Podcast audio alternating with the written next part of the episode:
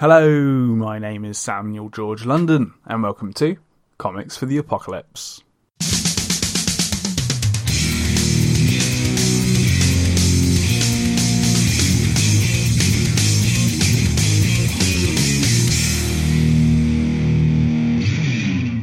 Today's return guest is comic book writer and really nice bloke, Nick Bryan, where I'll be asking him what comics he's been reading recently. But before we get into it, I'd like to give a quick shout out to our sponsor, ComicScene. To support their work, you can become a friend of ComicScene for just £20 a year. When you become a friend, you get access to premium content on the website, including ComicScene Weekly, Newsstand Comics, Retro Comics, Comic Shop of the Week, and free comic downloads. To find out more, visit comicscene.org. Now, without further ado, on with the show. Hello, Nick Bryan. How's it going? Hi, I'm good, thanks, Sam. I've just been running around making dinner. Yeah, totally. I've managed to just about get my my daughter to bed without any tears, which is always a triumph. it's always good when it goes according to plan, because it can easily just end up in tears, and then then you just. It's just a nightmare. Yeah. I've got a couple of friends who are often a bit late to the pub due to that sort of thing, or they turn up to the pub and then they get a phone call and they have to go back again to settle the children. It seems very difficult. Yeah, it is. It can be really tough. But apart from our evening woes, how's your day been? Yeah, pretty good. I've been working on the scripts for the last chapter of my Death of a Necromancer graphic novel because... My artist, Rob Ahmed, is very fast, and he's getting to the point where he's going to need it. There you go. That's fantastic. And we'll come on to that in a moment. But for those that haven't come across you just yet, what do you do in the world of comics? I'm an indie writer. I've been producing comics since, I think, late 2018. I started with a trilogy of black and white one-shots, The Little Deaths of Watson Tower, Moonframe and It Snowed, which I think I was talking about last time I was on here. That was with Rob Ahmed again. And yeah, I've just been trying to develop into bigger, more interesting projects. Like then I moved into full colour with Fairy Fair with Rosie Alexander. And now I'm in both full colour and like full graphic novel length for my new one. Fantastic. And where can people find you online? I'm at nickbryan.com, where you can find links to the Kickstarter and the various comics, and also quite a lot of free short stories and one-pagers and stuff I did while I was starting out. And I'm at NickMB on Twitter, where you can find out how my day's going, and obviously at the moment see a lot of tweets about my Kickstarter. Yes, well, of course. And talking about Kickstarter, you mentioned it earlier, Death of a Necromancer. Yeah. Tell us, how did that idea come to you? Because it's really interesting, isn't it, how ideas come to us. And I can't imagine that type of idea coming to me. So I'm interested to find out. It's sort of reverse engineered itself a bit. Like I've worked with Rob Ahmed before, as I said. We did And It Snowed, and we also did another one shot called The Catalyst a bit before that. And we finished And It Snowed we finished stuff around mid-2020. And then it kickstarted shortly later, and we were just chatting about what we wanted to do next, because he's really good, Rob. He's got a very sort of classic, clean, sort of cartoony style going on. He can do pretty much anything, I found. He's a great artist. Yeah. And I wanted to keep him around, and he seemed to want to keep working with me. So he said he wanted to do something in a sort of fun, goth, Tim Burton-y vibe, I think. So he cited a lot of movies where, you know, the characters run around in the forest with these sort of spooky or gothic figures and stuff like that. So I sort of put that in the hopper and thought about it a lot. So I guess I must have had this idea of magic as a service running through my head a bit at that point, because this was mid-late 2020, obviously peak pandemic. So I was writing Fairy Fair, and that was about granting wishes, or as it's also known, as a service. And then I sort of came up with this other idea of this chicken shop, which both sacrifices chickens to use in necromancy and then sells them as meat. And it just, I think it might be pandemic brain a bit. I got into this whole space sure. about what this service is and what, I don't know, whether you, how people engage with it in terms of wanting their loved ones back and whether they care about the effect that all this dark magic has on the community. Because obviously, I don't know, I guess we were talking a lot about in the discourse, I suppose, about people, you know, whether people cared enough about their community to wear masks and all that sort of stuff. So I think there was a bit of that in it. And in, and yeah, the other thing I then did was towards the end of 2020, obviously November, as it always is, was NaNoWriMo, National Novel Writing Month. I don't know if you've stumbled across this in your own writing travels. No, I hadn't. No. Sorry, yeah. It's something I came across when I used to write more prose. It's basically the idea is that it's a sort of personal writing challenge. You write a 50,000 word novel in like a month, like 30 days, the month of November specifically, which breaks down to about 1.6 thousand words a day. I've done it a couple of times in prose. And since it was coming up, I decided to try and use it to get a full draft down of this necromancy thing I had in mind. This, what had ended up by this point being a 100-page graphic novel. So I wrote, I did the division and worked out that I could do, you know, 150 divide quite well together. So I just did, like, I had to do like 3 or 4 pages a day or something in the month of November to do 100. And obviously we were in lockdown. I had very little else to do. So I cracked out a first draft in November 2020. And then I spent the first half of 2021 editing it and the second half of 2021 getting Rob Ahmed on the art. And now here we are. Amazing, and you're going great guns at the moment. You're at 2/3 funded. And when this episode goes live, you'll be 10 days left. So you're well on the trajectory. But folks out there, definitely go check out Death of a Necromancer. There'll be a link in the show notes, of course, but feel free just to search Death of a Necromancer in Kickstarter, and you'll be able to see it right there. But this is just the first of 4, isn't it? Well, I'm actually first of 4 chapters. So I'm funding the whole graphic novel in one go. This is the way in which it's a bit more ambitious than what I've done before, because I'm, like I say, I've written 100 pages, which ended up being 114 because I couldn't shut up. But yeah, so and because Rob's very fast, like I think he can almost draw faster than I can write.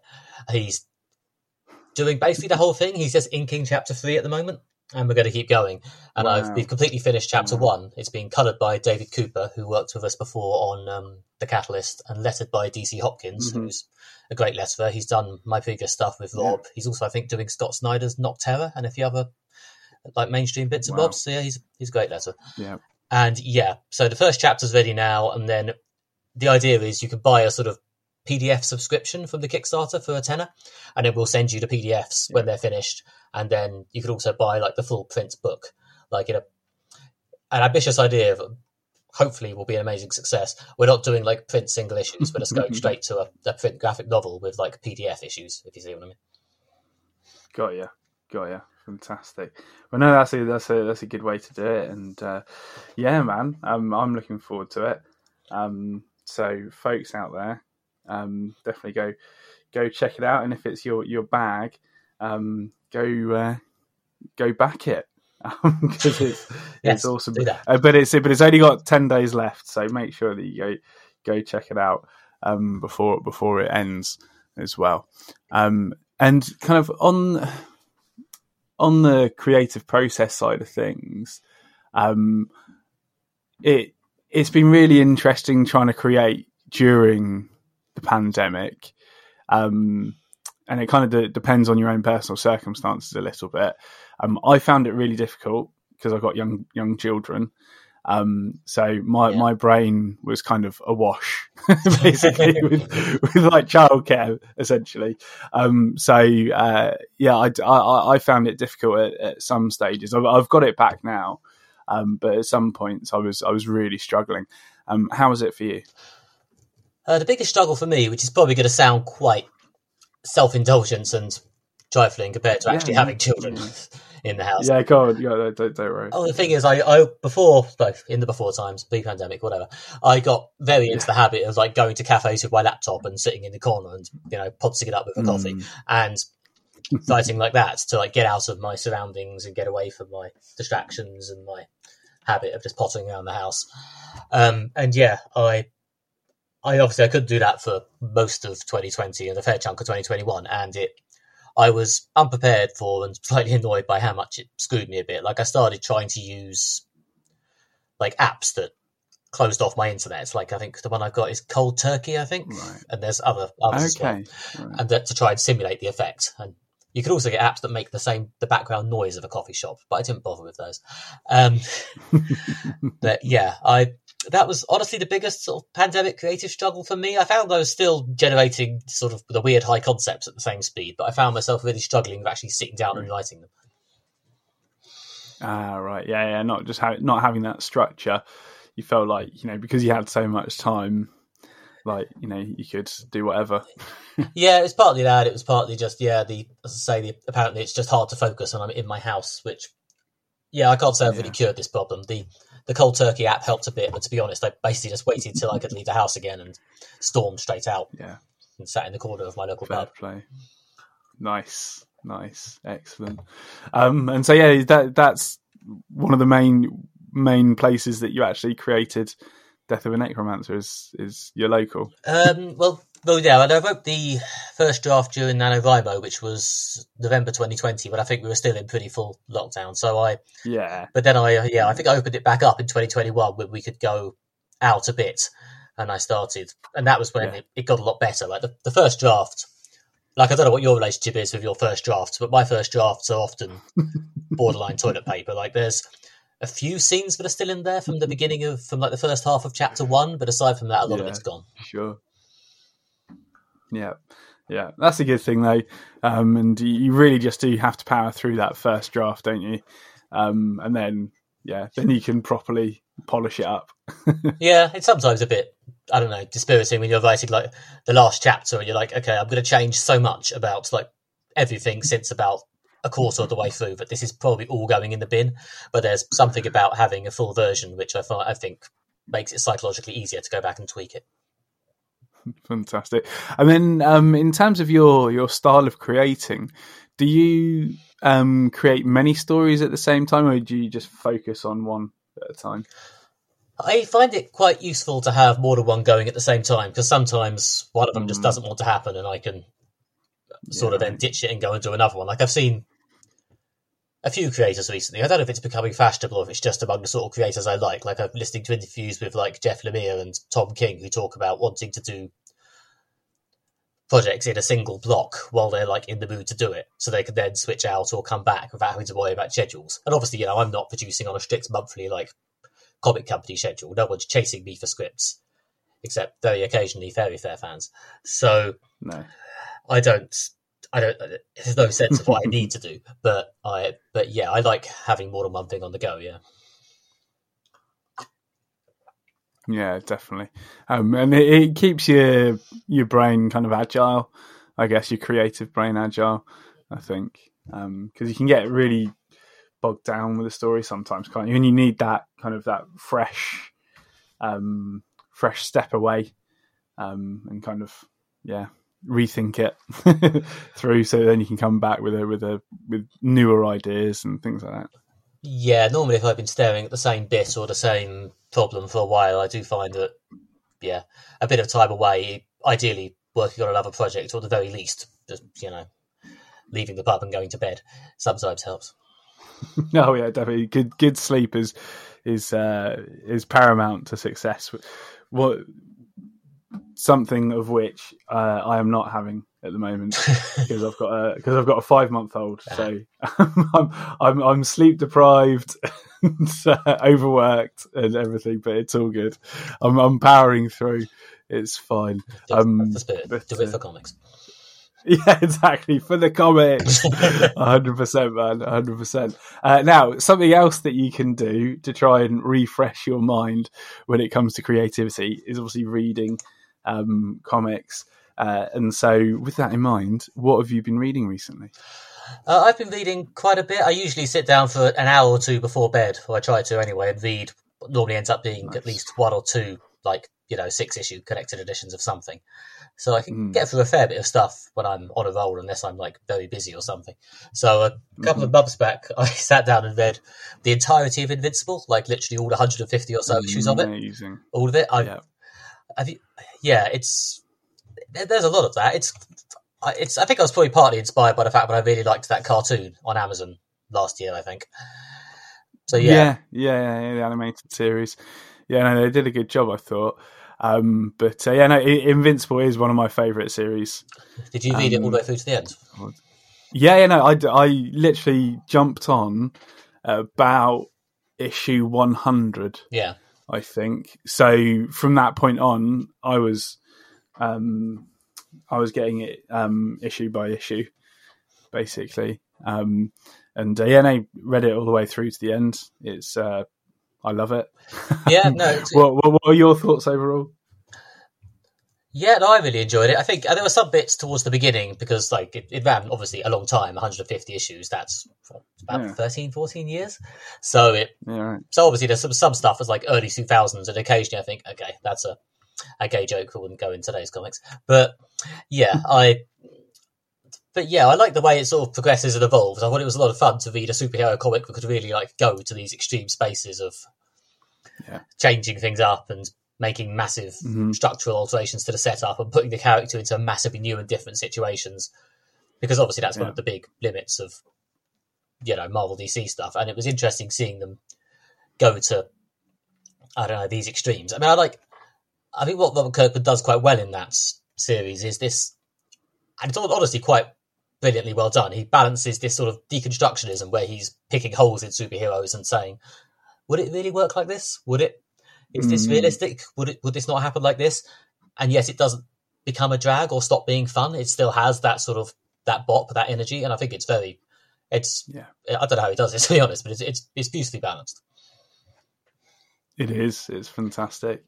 It just goes to show that you can still kind of, even though you're somewhat using the same tropes, superhero tropes, as long as you do it like in a fresh new way, then it's still really enjoyable, which I thought was absolutely fantastic. And of course, there's lots of twists and turns in there as well, of course, but. Yeah, and also the art, especially Ryan Otley, I think, but everyone who worked on it, have some absolutely top tier superhero art there.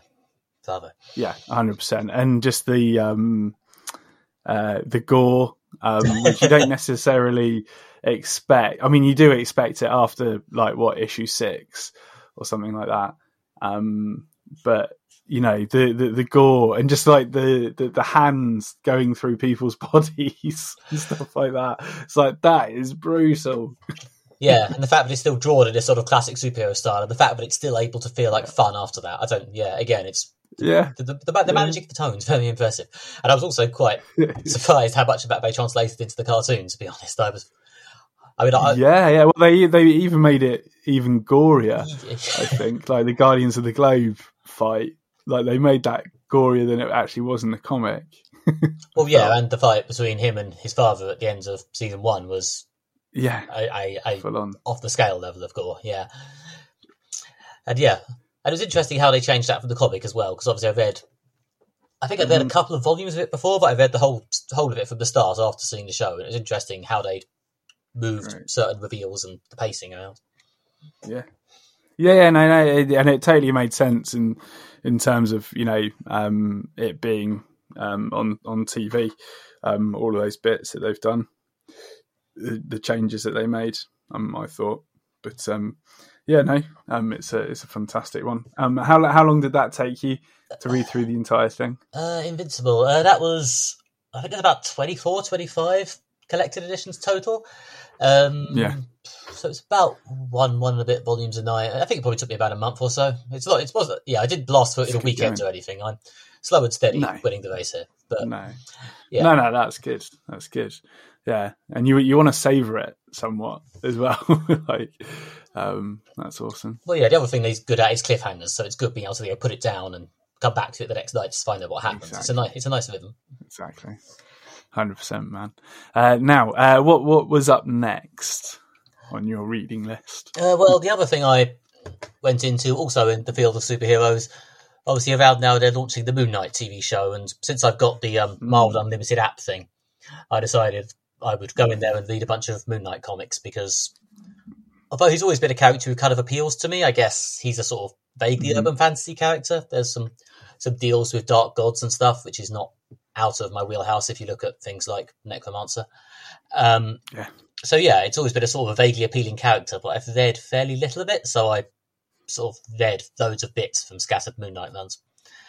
And yeah, it's very strange, because watching, especially because I started from the original Doug Moench, Bill Sienkiewicz stuff in the 80s, and then there's a bit of a gap in the collection, to be honest, but then I jump forward to like the 2000s, and it's strange how surprisingly not grim and gritty, or at least not violent and bloody and mature readersy it is at the beginning, but then by the time you get to the 2000s, it's really, he's cutting people's faces off on panel or something. It's a bit strange. Hold on.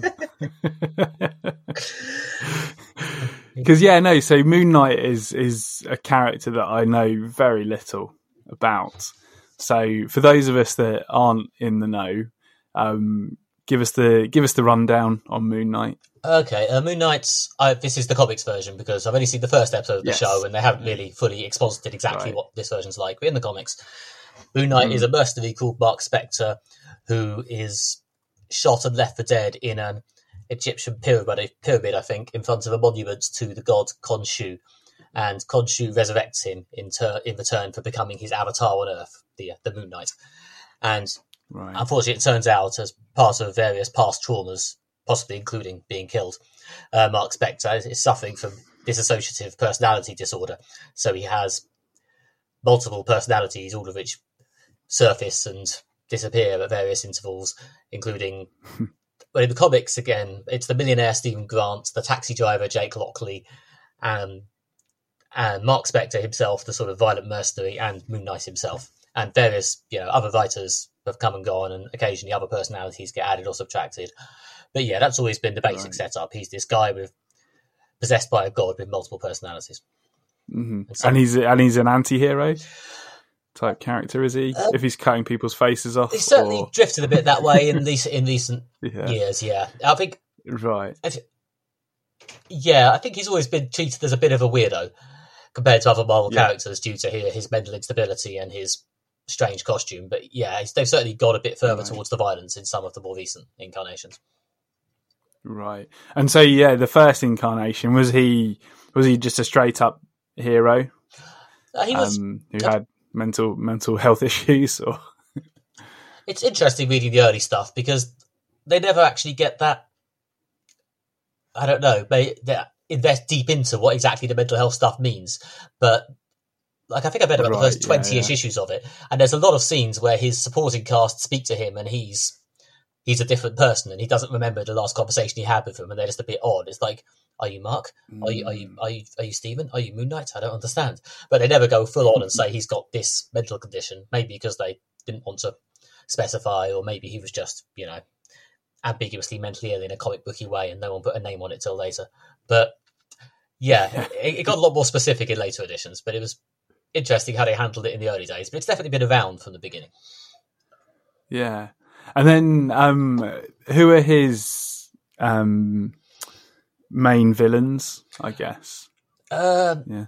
He's not had that many major villains. The guy who shot him at the very beginning was Bushman, I think, which is a silly name, and is also the guy who, of course, is also the guy whose face he chopped off towards the start of one of the 2000s runs. And he did that with some clippers, did he? That's a bad joke. Bushman. No, he just did it with a big knife, as you would, in the most easy way possible, to chop off the face. But in terms of recurring villains, there's someone called Black Spectre, who turns up occasionally. It's mostly lots of vaguely night-themed people in black or white or grey costumes. There's a lot of tendency towards the sort of evil version of Moon Knight type character, and he also comes into quite a lot of conflict with his god, with Khonshu. There's quite a lot of Khonshu is actually evil, rebellion against Khonshu. I will I will resist Khonshu, I will not serve you, Khonshu. There's a lot of that going on. Got ya. Fascinating. Yeah, no, that's something that I need to try and get into. Is the more niche parts of the Marvel universe and things like that, for sure. Because as you well know, I'm still a baby when it comes to reading comics. But if you ever want to consume huge amounts of Marvel comics and you've got access to a tablet, the Unlimited app's pretty good. Oh yeah, no, I would absolutely love to do that, but yeah, as it stands, I do not have the time. It sounds like you're pretty busy, yeah. Yeah, unfortunately, I'm just about getting through the physical stuff that I get based off of the podcast. When I buy stuff off of eBay, if I had unlimited access to everything that Marvel has ever produced, I wouldn't be able to get around to it. Yeah, the one by Jeff Lemire and was it Greg Smallwood from a few years ago is pretty good. If anyone wants a starting point on Moon Knight, that was okay. So sorry, what was that one? Jeff Lemire, I think it's Lemire actually. Yeah, Jeff Lemire, well, Greg Smallwood. Yeah, Lemire and Smallwood. And then what's the actual? Is it just their run, or does it have a specific? It was just their run. I think title. It was the late 2010s. That one. It has a sort of stylized white grey cover thing going on. You'll probably be able to work it out. I don't think Jeff Lemire has done any other Moon Knight stuff, so it's like it was only 12 to 14 issues, so it's just like 3 volumes, or possibly there might even be a single nice hardback by now. Okay, well that'd be handy. And yeah, they go back and do a bit of flashback stuff to the origin as well, so it's quite a good sort of intro. Starting point. Yeah, for sure. Cool. And then what was up next on your reading list? I also read Destroy All Monsters, which is the third Reckless graphic novel, which is the series of books by Ed Brubaker and Sean Phillips about this sort of old-school pulp detective sort of less a detective, more a fixer character, I guess, who solves problems that people bring to him from his sort of business headquarters in this old cinema. And yeah, this was, I think, sort of Ed Brubaker's pandemic project, because there was a bit of uncertainty about like single issues still coming out. He and Sean Phillips, who'd been working together for a while, decided to do this like series of graphic novels, this sort of bigger books that they could, you know, squirrel away and work on during the pandemic, and they seem to have been a massive success. Sure. They've done 3 of them, and they're about to do another one in about a month or so. And yeah, I gather they've been selling in huge piles.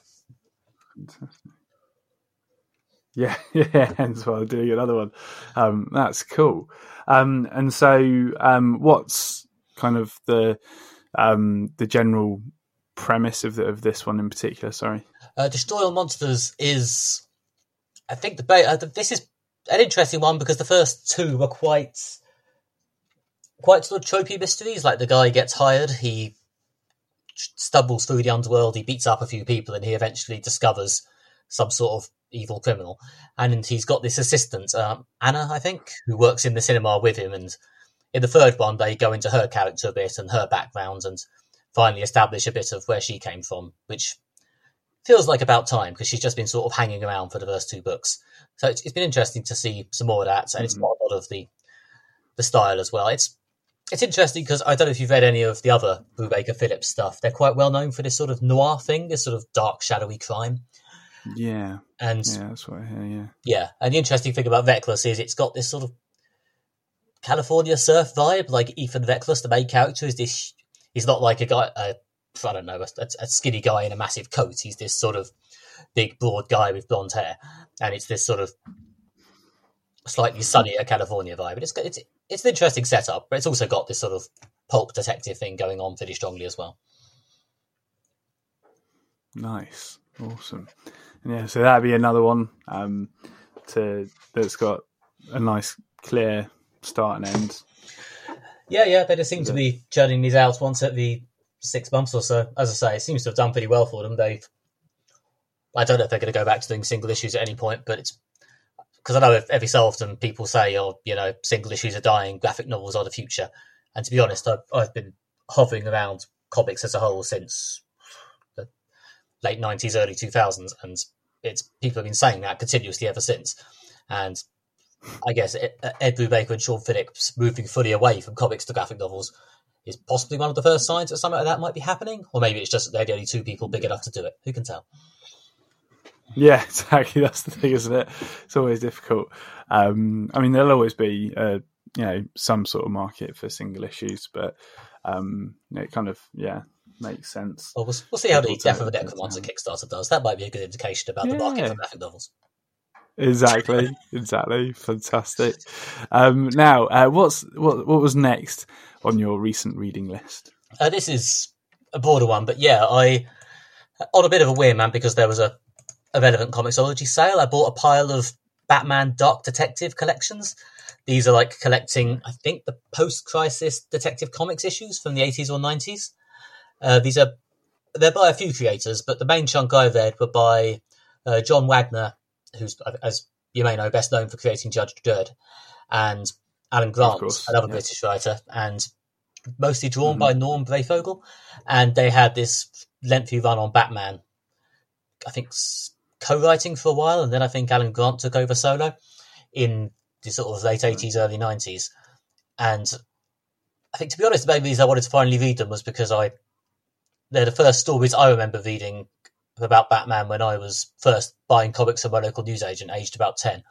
And there's this story called Fever, which is at the start of maybe volume 2 or 3 of the Dark Detective books, which is about the ventriloquist, the crime lord who talks entirely through his ventriloquist dummy.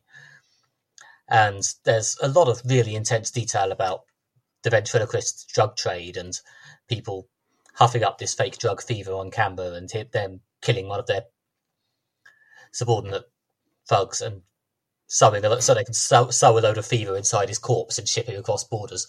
And my main conclusion, to be honest, is that my mum was probably right. I probably shouldn't have been reading those aged about 10. But good comics, though. Totally. Well, plus you probably didn't understand half of what was going on. Retrospectively, no, I really didn't. No, it amazes me. Like, I was thinking the other day, just in terms of, the type of films that I used to watch, and then you rewatch them now, and you're like, did I really watch that when I was 10? It seems like I shouldn't have watched that, but then, at the time, some of the stuff just goes completely over your head, so you don't really think about it. Yeah, I was watching The West Wing when I was about 12, and I enjoyed the sort of bantery, jokey jokes, but I don't really think I understood most of the politics. Never mind. But no, definitely not. It'd be complicated, but the Wagner Grant's Batman stuff, it's very good. It's got, I think this was slightly before we got into this habit of Batman being this sort of terrifying, godlike, gothic presence. It's obviously it's very dark, as I just say. There's drugs, there's people being chopped up and drugs put inside them. It's not light reading, but we haven't yet got into this sort of pretentious gothic stage. Batman still just sort of hangs around in the daylight, having chats with people. He's still got the bright yellow logo on his chest. It's an odd mix of this. This is both quite clearly one of the places where the quite grim, crimey modern Batman we have came from, but also he hasn't quite become this gothic legend figure, and it's interesting to see that maybe starting to sort of come towards happening. I don't know. Right, this was maybe a prelude, but before he went through his emo phase. Before we went through whatever the hell happened to him in the 90s, Nightfall and whatever else, and just started living on gargoyles. Considering that Batman's default position is now squatting on top of gargoyles, there's surprisingly little of that in these issues. Yeah, no doubt. Oh, that's cool. That's fantastic. And so, that was because you came across a deal on comiXology. They had a sale on, I guess, to tie in with the Batman movie, The Batman, that came out a few months ago. And now let me get this straight. So comiXology is now kind of part of Kindle, isn't it? It's been merged into Kindle somehow. Yeah, basically, I think they discontinued the comiXology website and replaced it with just a comic section of the Kindle website or the Amazon website. So, I think because for you as a creator, have you submitted any of your stuff into comiXology previously? Well, it does annoy me mildly just from that perspective, because I'd submitted my stuff to comiXology through their open submission program, which is, I think, Comixology Submit it was called, and they've just deleted all of it. They just haven't carried it over. My comics, they're gone. Oh, they haven't carried it over? Oh, no, they should. Yeah, no, I haven't checked, actually, because I've got Milford. I did Milford Green through that and all that jazz, so they haven't carried it over, and so then you need to re-upload it, through KDP? Basically, yeah, you need to use the KDP Kindle Direct Publishing, Kindle comic creating magic gadget app, and you need to put it up yourself. And I think they've done all the Comixology comics have that sort of panel by panel guided view thing, and when you submitted stuff to Comixology Submit, they did it for you, which I'd assume was someone in an office somewhere, being Amazon. I'm assuming someone quite underpaid, and someone had taken interns. Yeah, it was definitely interns. No, you're right. They were probably working for free. Someone had done this, and they'd taken the time to program this track onto my comics. I checked a couple of them. They did a good job, but that work's just been peed away, and now they just want me to do it again to upload to Kindle, which seems a bit of a shame. And also now I have to do it myself manually because they have just deleted this. But it just seems a bit of a waste. I mean, I guess I'll probably do it eventually, but it seems a bit of a waste. Yeah. I mean, you have to do it out of necessity, but it's definitely leaves a bitter taste in your mouth, doesn't it? I'm having to do that again. It's so frustrating.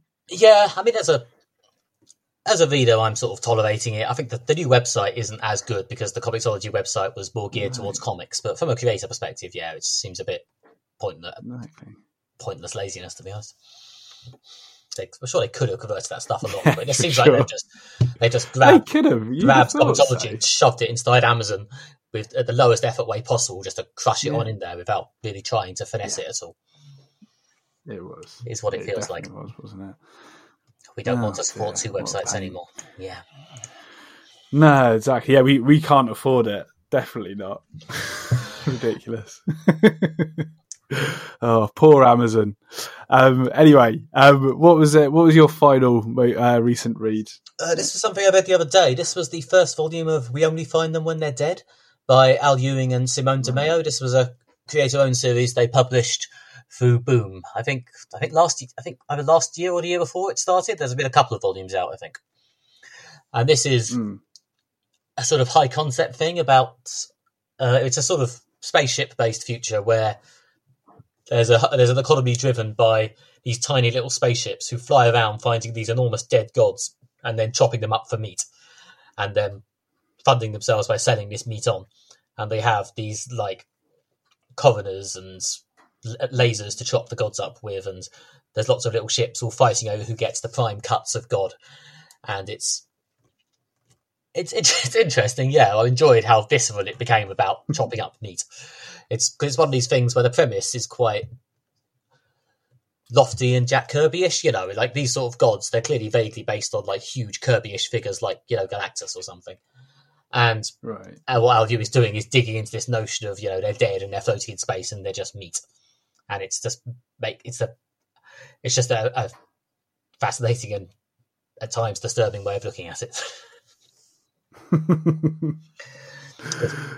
But Al Ewing's done a lot of stuff at Marvel. Like I think he did Ultimates and a couple of Avengers books, and of course Immortal Hulk, where he has these sort of quite interesting, sometimes slightly visceral or horrific takes on these sort of big cosmic concepts. And I guess he's doing that again. Yeah. And this, I was looking at it earlier. This has a really interesting art style, doesn't it?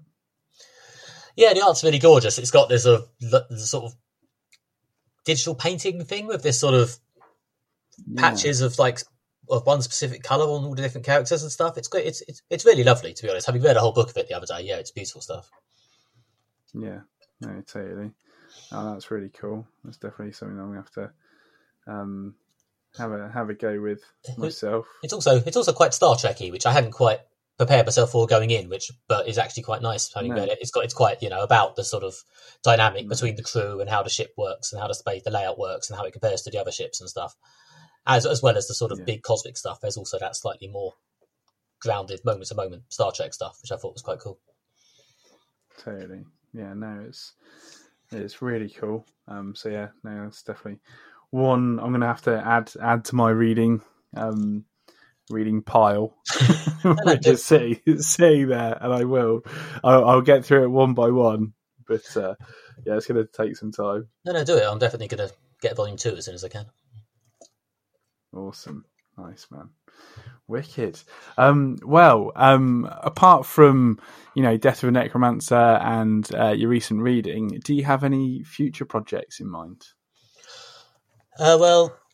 Issue 2 of Fairy Fair, my story about fairy wish granting as a service, which is drawn by Rosie Alexander, is on the way. I signed off the layouts for Rosie about a month ago, and she's now working through the sort of line art. So I'm vaguely hoping to get that onto Kickstarter sort of mid through the year, like July, August. Sort of, again, vaguely maybe hoping to have it for Thought Bubble, if I get a table at Thought Bubble, which as of this recording, I do not know if I have.